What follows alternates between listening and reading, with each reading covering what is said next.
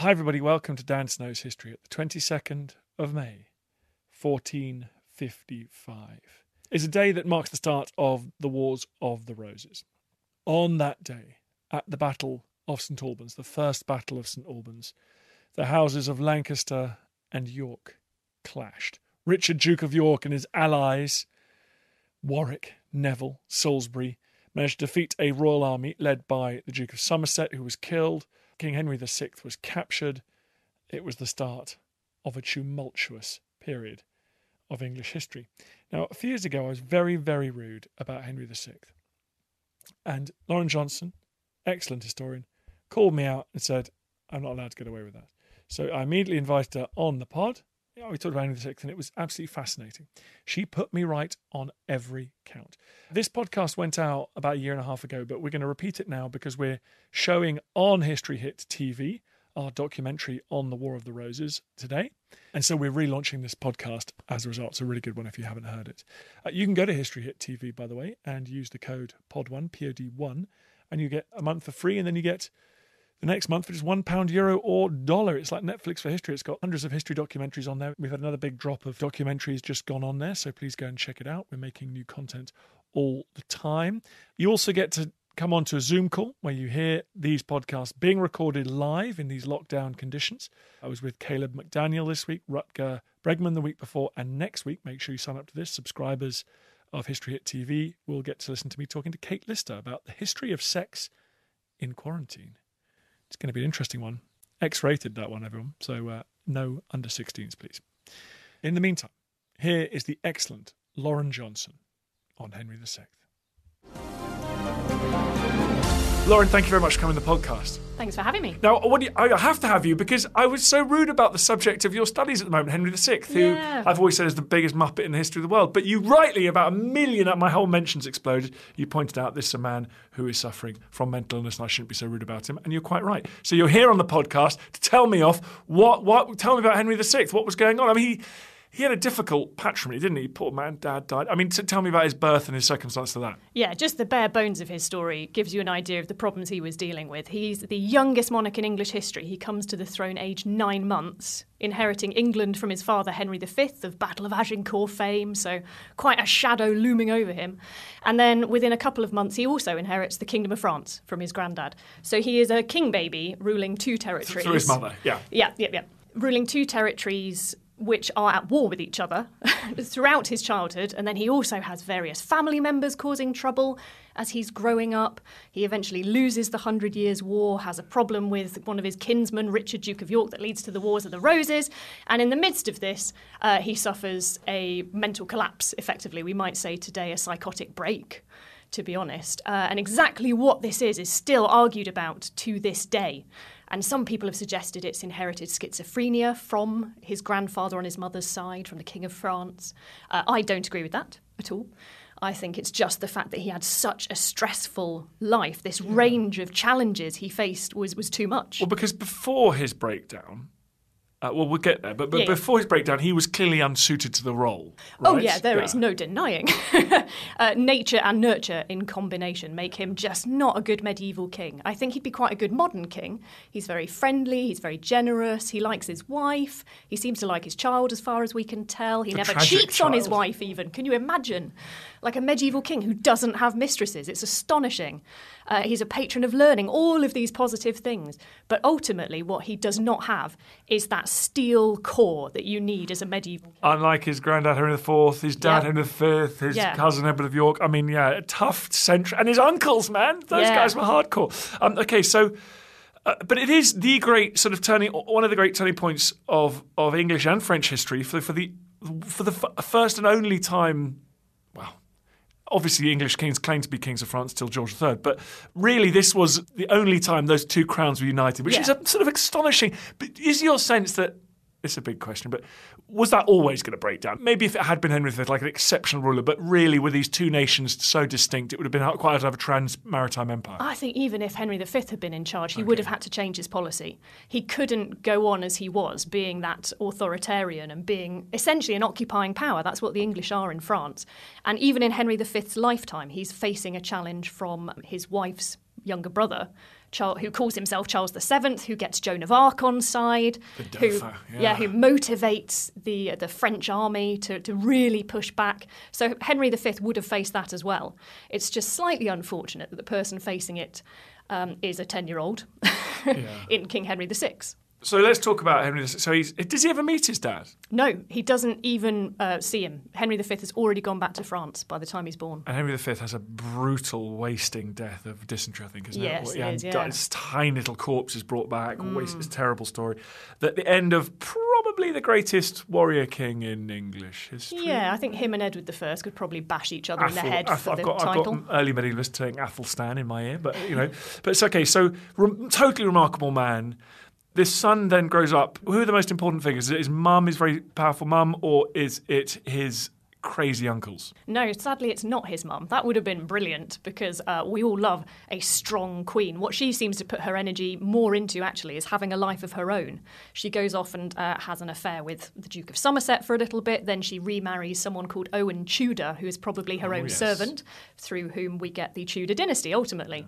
Um, but she is more focused on having her own life, and fair play to her. Fair play. So Henry VI is dominated by these uncles, these surviving relatives of Henry V, who all have different ambitions and ideas of what the kingship should be, of how the war in France should be fought, how England should be ruled. And they spend a lot of time arguing about it, sometimes violently, in front of Henry. So you can imagine it's just this constant conflict as he's growing up. It is not a healthy environment, really, for a child. It's so fascinating because you look at William the Conqueror, his guardian, effectively, was killed in his bed in his bedchamber, n- in a bed next to William, and he was almost killed. And yet, the effect had on William the Conqueror was just turned him into this sort of man of steel. Hmm. And of course, poor Henry VI just had the opposite effect. Yeah, and I think it is nature and nurture. I think what's interesting with Henry VI is he's clearly always quite a sensitive individual, quite a kind hearted, let's just say soft person. And I think the big impact that his upbringing has on him is he has an idea of kingship that is based on books and not ever on actually seeing anyone do the job. He never sees someone ruling in practice and understands what it means. So his idea is, oh, well, it says in my books, and people tell me, my tutors tell me that I need to be accessible to my noblemen. I need to take their counsel. So he believes he needs to delegate power. I need to be religious and charitable. So he gives too much away. He spends too much on Eton and King's College, Cambridge, that he found. Uh, he thinks he needs to be generous in patronage. So again, he just says yes to everyone. So it's all of these ideas of what a good king should be gone horribly wrong.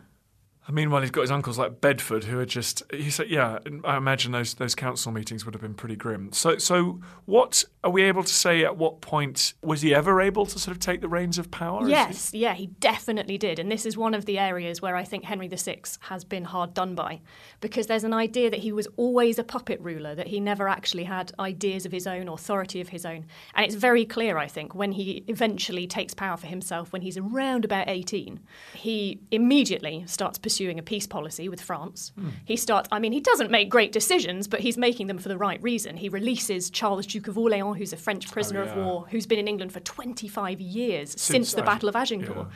because Henry says, well, that's the right thing to do, and he believes that that will forward the French peace process. Uh, and he does various other things in terms of gambling, bargaining chips that turn out not to be great. He also very specifically says, I'm founding Eton College to serve as a memorial to the fact that I've now taken adult power. So I think he comes to power and he immediately says, I'm going to be a different king. I'm going to be a peacemaker. I'm going to be an educator, very much in the style of, of Saxon kings, actually. So, Edward the Confessor, very sort of chaste king. Edmund, same thing. Uh, and Alfred the Great, who we remember as being this warrior Yeah. in the 15th century, they thought of as a very bookish, learned individual. That's what he was remembered as. So, I think Henry is casting himself as those things. I mean, if you look back through English kings for a role model and you choose Edward the Confessor, Oh, yeah, it's there is not a something great wrong idea. with you, dude. There's something wrong with you. Too much time at Westminster. That's uh, there you go, Westminster Abbey. All those monks. go, That's a true good point. So remind me, is, is Bedford his uncle still basically in charge of French policy, or has he died by that point? Effectively, what happens when Henry comes to the throne is uh, his uncle John, Duke of Bedford, is regent of France uh, and just ploughing away trying to deal with that situation. And I think is very capably doing so. Very but capable. It's, it's very hard. And then in England, serving as protector is another uncle Humphrey, Duke of Gloucester, who, as far as I'm concerned, is a massive idiot. Yes, I'm not. Gloucester yeah. And as I say, their conflict is part of the whole issue. But Bedford dies in 1435, so Henry is only 12 actually at that Right. point. And it's Gloucester who goes on to dominate Henry, who is probably the one who first sort of says, Hey, Henry, why don't you try and take power for yourself? That seems like a good idea, doesn't it? If you have power, then, you know, I can help you. But Gloucester is so much of that old guard of the warrior nobility that he thinks essentially the way to win the war with France is just to keep fighting, just keep ploughing men and money into it, even when it's obviously not working. And Henry says, no, that's a waste of life, effectively. He can't stand it. And so the two of them were always on a collision course because of their completely different ideas of how the war with France should be ended. And Henry was right about the war with France. I mean, it was just a, it was an unimaginable quagmire just Yeah. sitting in front of castles. literally a century of war, multiple generations of, of families being, you know, churned over there. And Henry writes in 1440, when he releases Orleans, he says that more people have been killed in that century of conflict than were then living in England and in France. That's like the scale of death that he is envisaging. Whether that's true or not, obviously, is. And it's fascinating because we think of the First World War as this unique tragedy, but I mean, if Mm. you look at the, the siege operations, the, the illness, the you know, just ch- s- hacking out Yeah. siege tunnels and things in mud, those cam- campaigns would have been as brutal as anything, really. Yeah, and the effect on the people of France, uh, the English feel it a bit less because they're removed from it. But in France, it's terrible. There's descriptions from someone called the Bourgeois of Paris, Oh, yeah. uh, who like writes him. a journal. He's fascinating. He's the one who's very rude about the coronation. I Oh, he's rude about well. everything, Yeah. really. Yeah, but he's he's not keen on Henry VI's coronation, uh, and he's describing. You know, he'll go, "Oh, well, the, there's lots of caterpillars this year, and the, the flowers came out early, and also there was a huge massacre outside the gates of Paris, and all the harvest was burnt." So, like, it's just such a factor of daily life for the people of Paris and across France. That's that's what's playing out. It's just too awful. And while we're on the subject, because of, of Notre Dame recently, the tragedy there, we should talk about the fact that Henry VI was actually crowned King of France in Notre Dame. It's Yeah, pretty amazing. Absolutely, when he was 10 years old. And he is the only monarch ever to be crowned in England and in France. Although it was a bit of a palaver, the uh, Parisian coronation. The city of Paris welcomes their little child king in. They give him all sorts of elaborate pageantry and images of mermaids swimming in wine and things like that. Uh, and then the English take control of the coronation and essentially just annoy every single Frenchman who is there. They don't follow protocol, they go around stealing chalices. I mean, it's an absolute mess. The food was bad, apparently. Well, of course it was. It was Yeah, the English. Yeah, exactly. now, now, so we, let's talk about something there that's important. We think everyone, everyone's speaking French. Uh, Henry the Sixth had a French mum. Um, Henry, I'm going to get this wrong now. Edward III's mum was French. Mm-hmm. Edward III married. Who did Edward III? Philippa of Hainaut, I think. Yeah, okay, let's say that.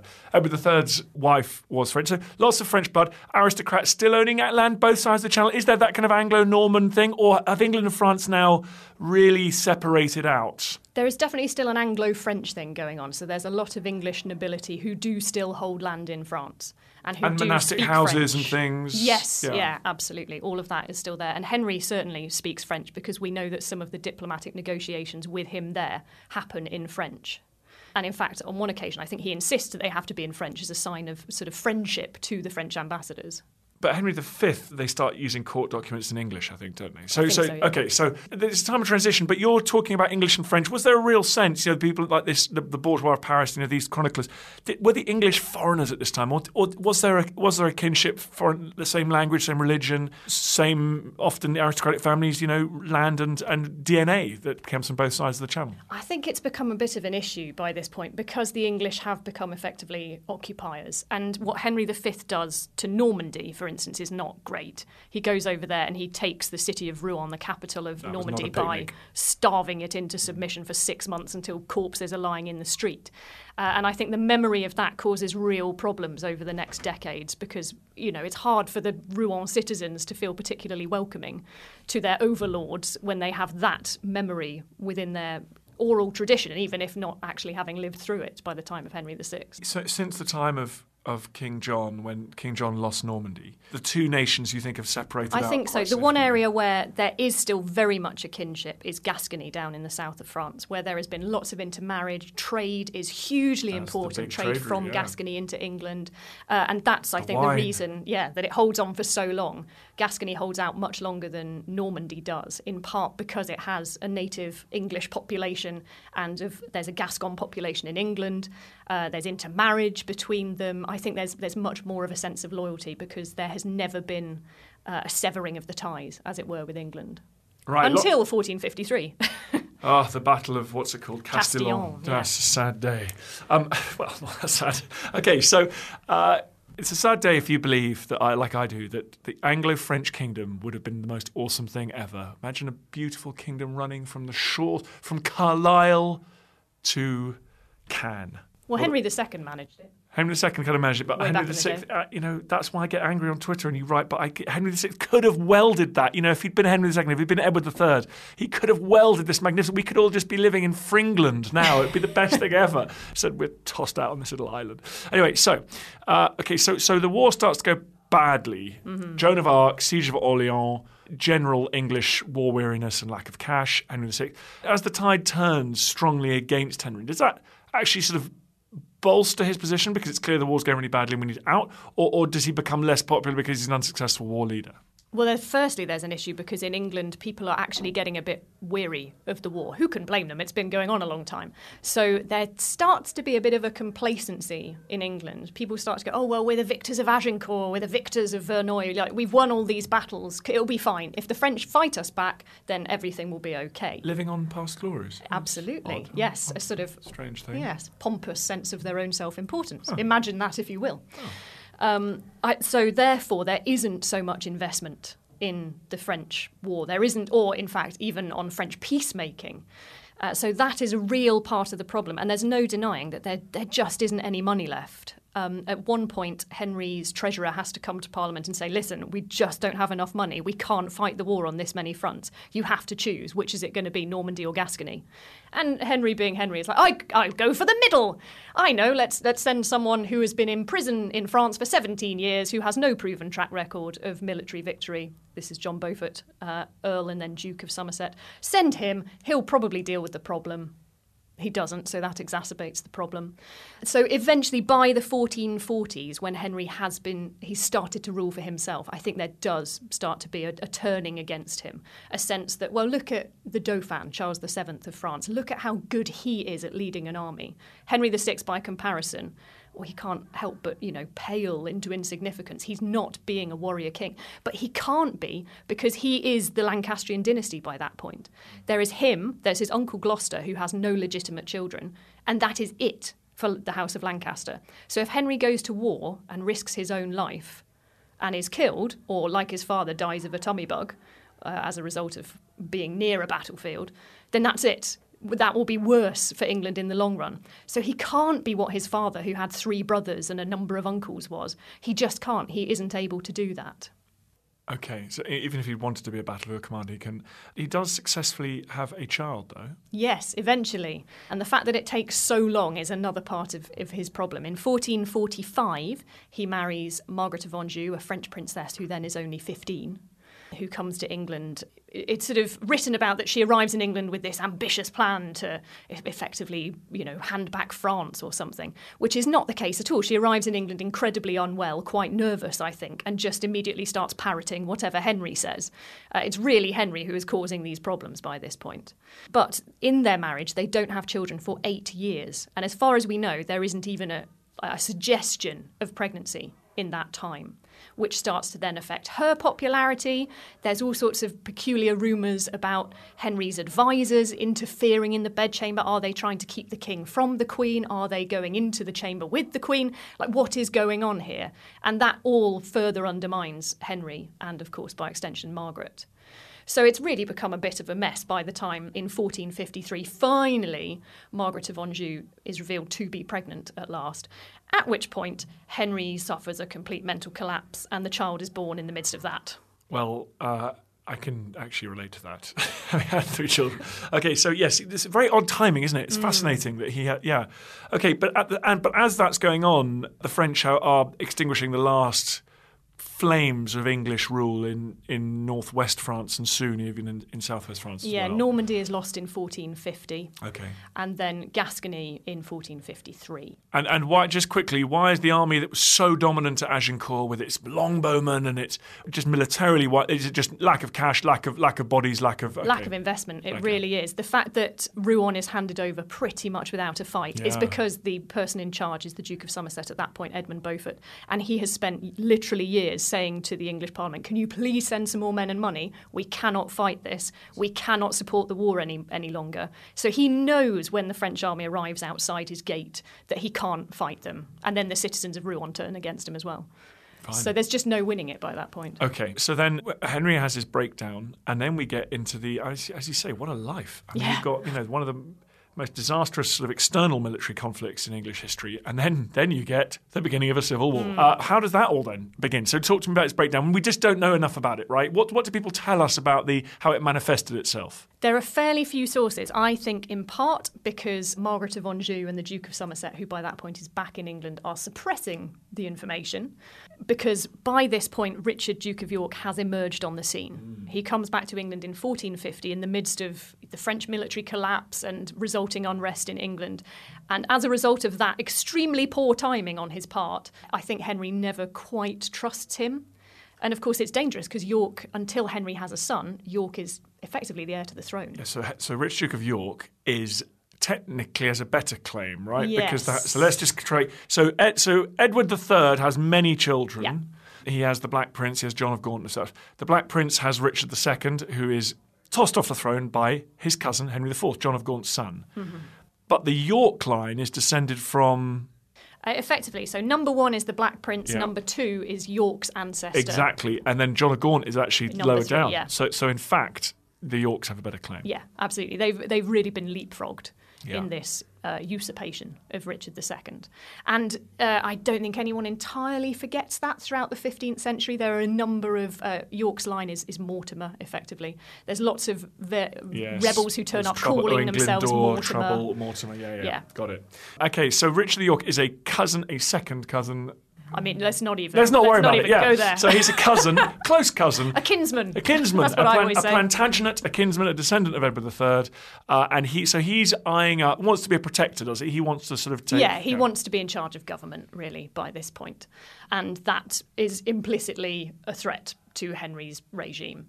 So that is already going on by 1453. And when Henry suffers this mental collapse, York is named protector, ultimately, which seems like a sensible idea because as, as Henry has a child by this point, York's sort of dynastic danger is slightly less. But it means that York is obviously by that point going to cling on to power as much as he can. When Henry eventually recovers after 16 months, and as far as we can tell, has a full recovery. He, he seems well, he walks, he talks, everything seems all right again.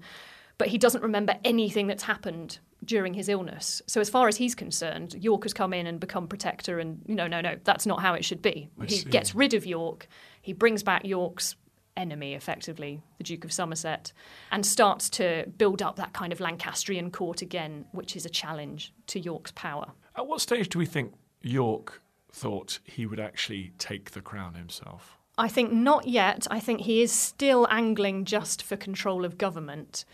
But fairly shortly after this has happened, after he's been ousted from being protector and sort of pushed out of power, he leads a military campaign effectively to take back control of government in 1455, which leads to the Battle of St Albans.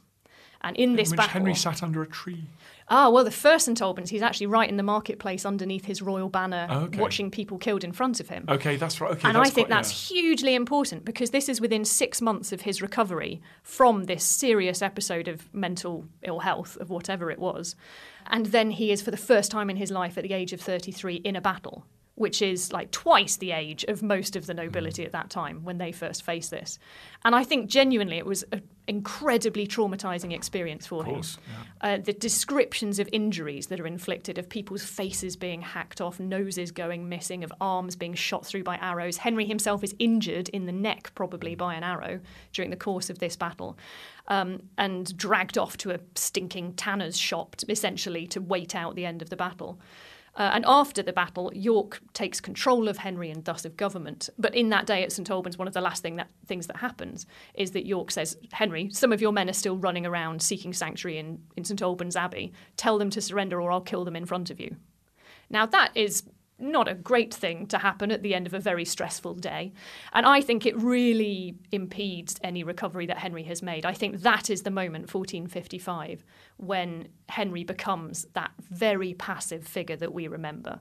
From that point on, So all he ever does is go, well, let's be friends. He becomes a, a flesh prop in which the Yeah. crown on, and people just move him around a chessboard. Yes. I think Okay. so. Oh, and and from then on, that is when Margaret of Anjou, Henry's wife, has to start stepping up for the somewhat for the sake of Henry, but mostly for the sake of their son. Is it Edward? Yes, yeah. Tragic figure. We'll come to him. Yeah. Although maybe not. He doesn't sound like a very nice guy. But anyway, uh, so so the War of the Roses have started. Battle Yeah, of St Albans. so, yeah. Yeah. Very well. God, poor you, having to explain Hundred Years' War and the War of the Roses. But briefly, the House of York, uh, who is Richard of York, and the House of Lancaster, which are the followers of Henry, they fight numerous battles. People change sides. Kind of chaos. Run me through the times when Henry is sort of well, who's on top. Uh, if so, for the next three years, really things are just bubbling under the surface. Margaret of Anjou moves the court up to Coventry to try and just keep control of government there. York assembles this little uh, array of allies around him, Neville lords, particularly of the north of England. And everything comes to a head in 1459 when either Margaret is trying to condemn the Yorkists for treason or the Yorkists start arming themselves again. It's not completely clear which happens first, but the long and short of it is there is another battle at Blore-Heath. Then there's further battles that continue throughout 1459 into 1461. The Duke of York is killed during one of those battles. Leaving his heir, Yes. the teenager, unfortunately, Yes. even even better version than his dad. Yeah, absolutely. And that, again, is a real problem moment because Edward, Earl of March, who is York's son, is um, in his late teens. He's good looking, he's tall, he's charismatic. He is not afraid at all to go into battle and risk his own life because he has to, let's be honest, in order to try and take the throne from a crowned king. And by that point, Henry has kind of retreated further and further and further. You can see it just in the battlefield. So at 1455 St Albans, he is in the midst of it. Then at, Ludford Bridge, he sort of rides around a bit in armour and then a battle doesn't happen. I- at Northampton, he hides in his tent. And then by the time you get to Second St Albans, as you mentioned earlier, he is under a tree a mile away from the battlefield. So he's just getting further and further away. Is this a problem for the Lancastrians? I mean, is is this an era of charismatic leadership? I- is Yeah. it- h- how do you motivate an army, and how do you get and, and, and motivate them on the battlefield if if, you, if the person you're fighting for is manifestly well, not cut from the cloth that you might expect a medieval leader to be cut Yeah? I think Henry VI is unique probably in being a medieval king who goes to battle and never actually fights hmm. in it, as far as we know. I mean, it's actually amazing he lasts as long as he does, It right? really is, So and what I does that think tell you about the Lancastrian cause? It's Yeah, I think it's testament in part to the nobility liking Henry. I genuinely think that's part of it. They're not willing to depose him. They're willing to go, all right, after Henry, then York can be king and that will be the change of dynasty. But they're not willing to get rid of Henry himself. So I think they like him. I think also there is a real concern about upsetting things. You know, they've been through so many decades of turbulence already. I think they go, oh God, what is just going to be the best way to try and keep things stable? And usually that is to keep the king you've got, rubbish as he is. So I think that's really part of it. But you're absolutely right to say that in this period of history in particular, you need a a personality effectively at the heart of government, and you really need it on a battlefield. By the time we get to March 1461 and the Battle of Towton, which is the Oh. decisive battle that wins. Young Edward of York, eh? Yeah, that's when he wins the crown really and manages to depose Henry. Possibly the bloodiest battle on British soil, we're not certain, but Yeah. and, and potentially similar numbers killed and wounded to the first day of the Somme. Yeah, 28,000 possibly on a killed. field in Yorkshire. Yeah, and. In during it, uh, absolutely horrible battle lasts all day. Henry isn't even there; he's hiding in York. But Edward the Fourth, let's just call him it because he's proclaimed Ah, himself King Edward the Fourth of. York by this point. He manages to motivate effectively an entire Yorkist army. They start to sort of fall back under a Lancastrian advance during this snowstorm beset battlefield, and Edward himself rallies them as far as we can tell. He is the one who says, "No, I'm fighting among you. I'm going to live and die among you." He brings them back together for long enough that reinforcements can arrive. So it is down to him really that that battle is won. Yeah, it's an, it's astonishing battlefield leadership. Almost the greatest example in, in English history, isn't it? It's amazing. And then so they, they the Lancastrians escape over a bridge of their own dead across rivers and stuff. Yes, or, or die under the bridge or of die. the dead. Add, add to the bridge of their dead. Yeah. And so, and is that that's the end? It looks like that's the end of Lancastrian court. Yes, well, this is the slightly bananas thing about Henry VI's story is just when you think it's over, no, it keeps going. So in 1461, Henry VI loses his throne to Edward IV. He retreats into Scotland. He retreats. Uh, his his wife Margaret of Anjou takes the court to France. Henry spends a few years sort of lo- roaming around the north of England, continuing to rebel. He's eventually captured and imprisoned in the Tower of London. And in 1470, by which point it's nine years into Edward IV's reign, you really would think it's all over. Bizarrely, Henry VI is restored to the throne totally weird. because of various machinations, uh, undoubtedly because of changing sides. yeah, and very much because Margaret has kept fighting for the Lancastrian cause. I think that's hugely important.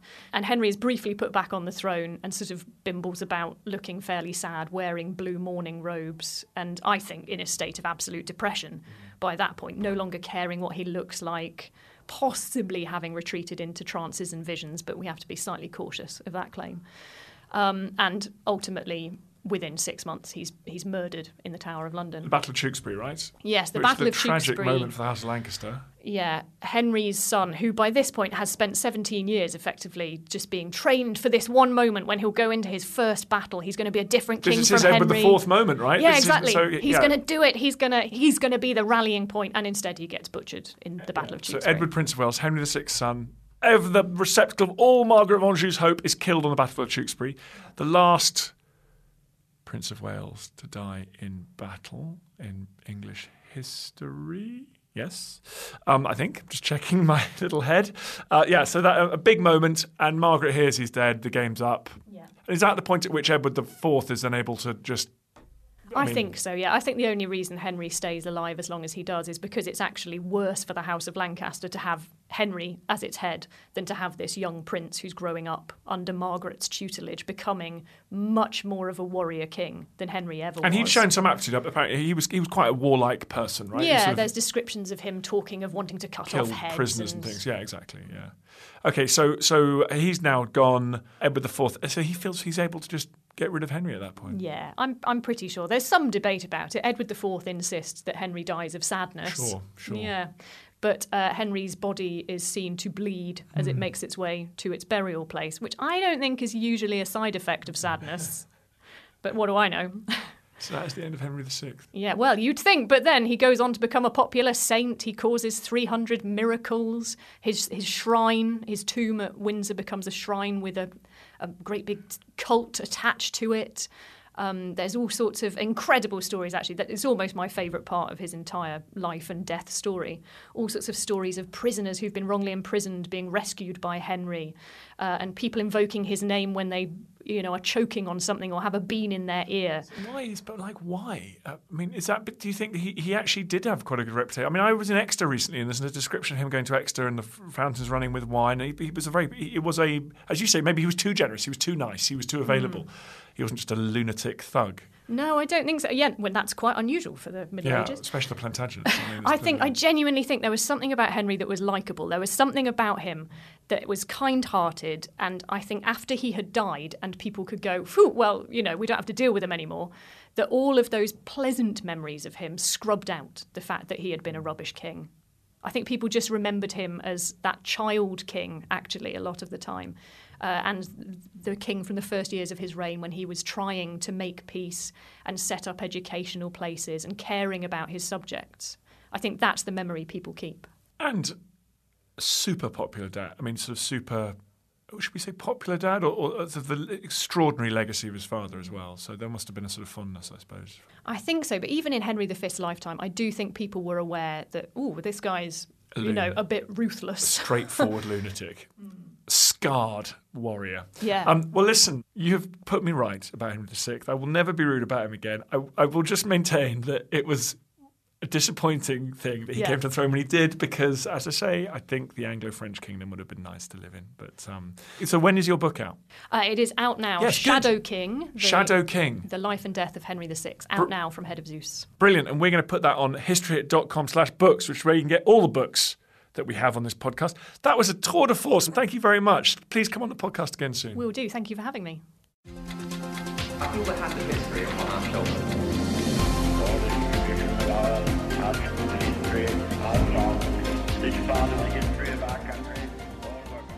hope you enjoyed the podcast. Just before you go, bit of a favor to ask. I totally understand if you don't want to become a subscriber or pay me any cash money. Makes sense. But if you could just do me a favor, it's for free.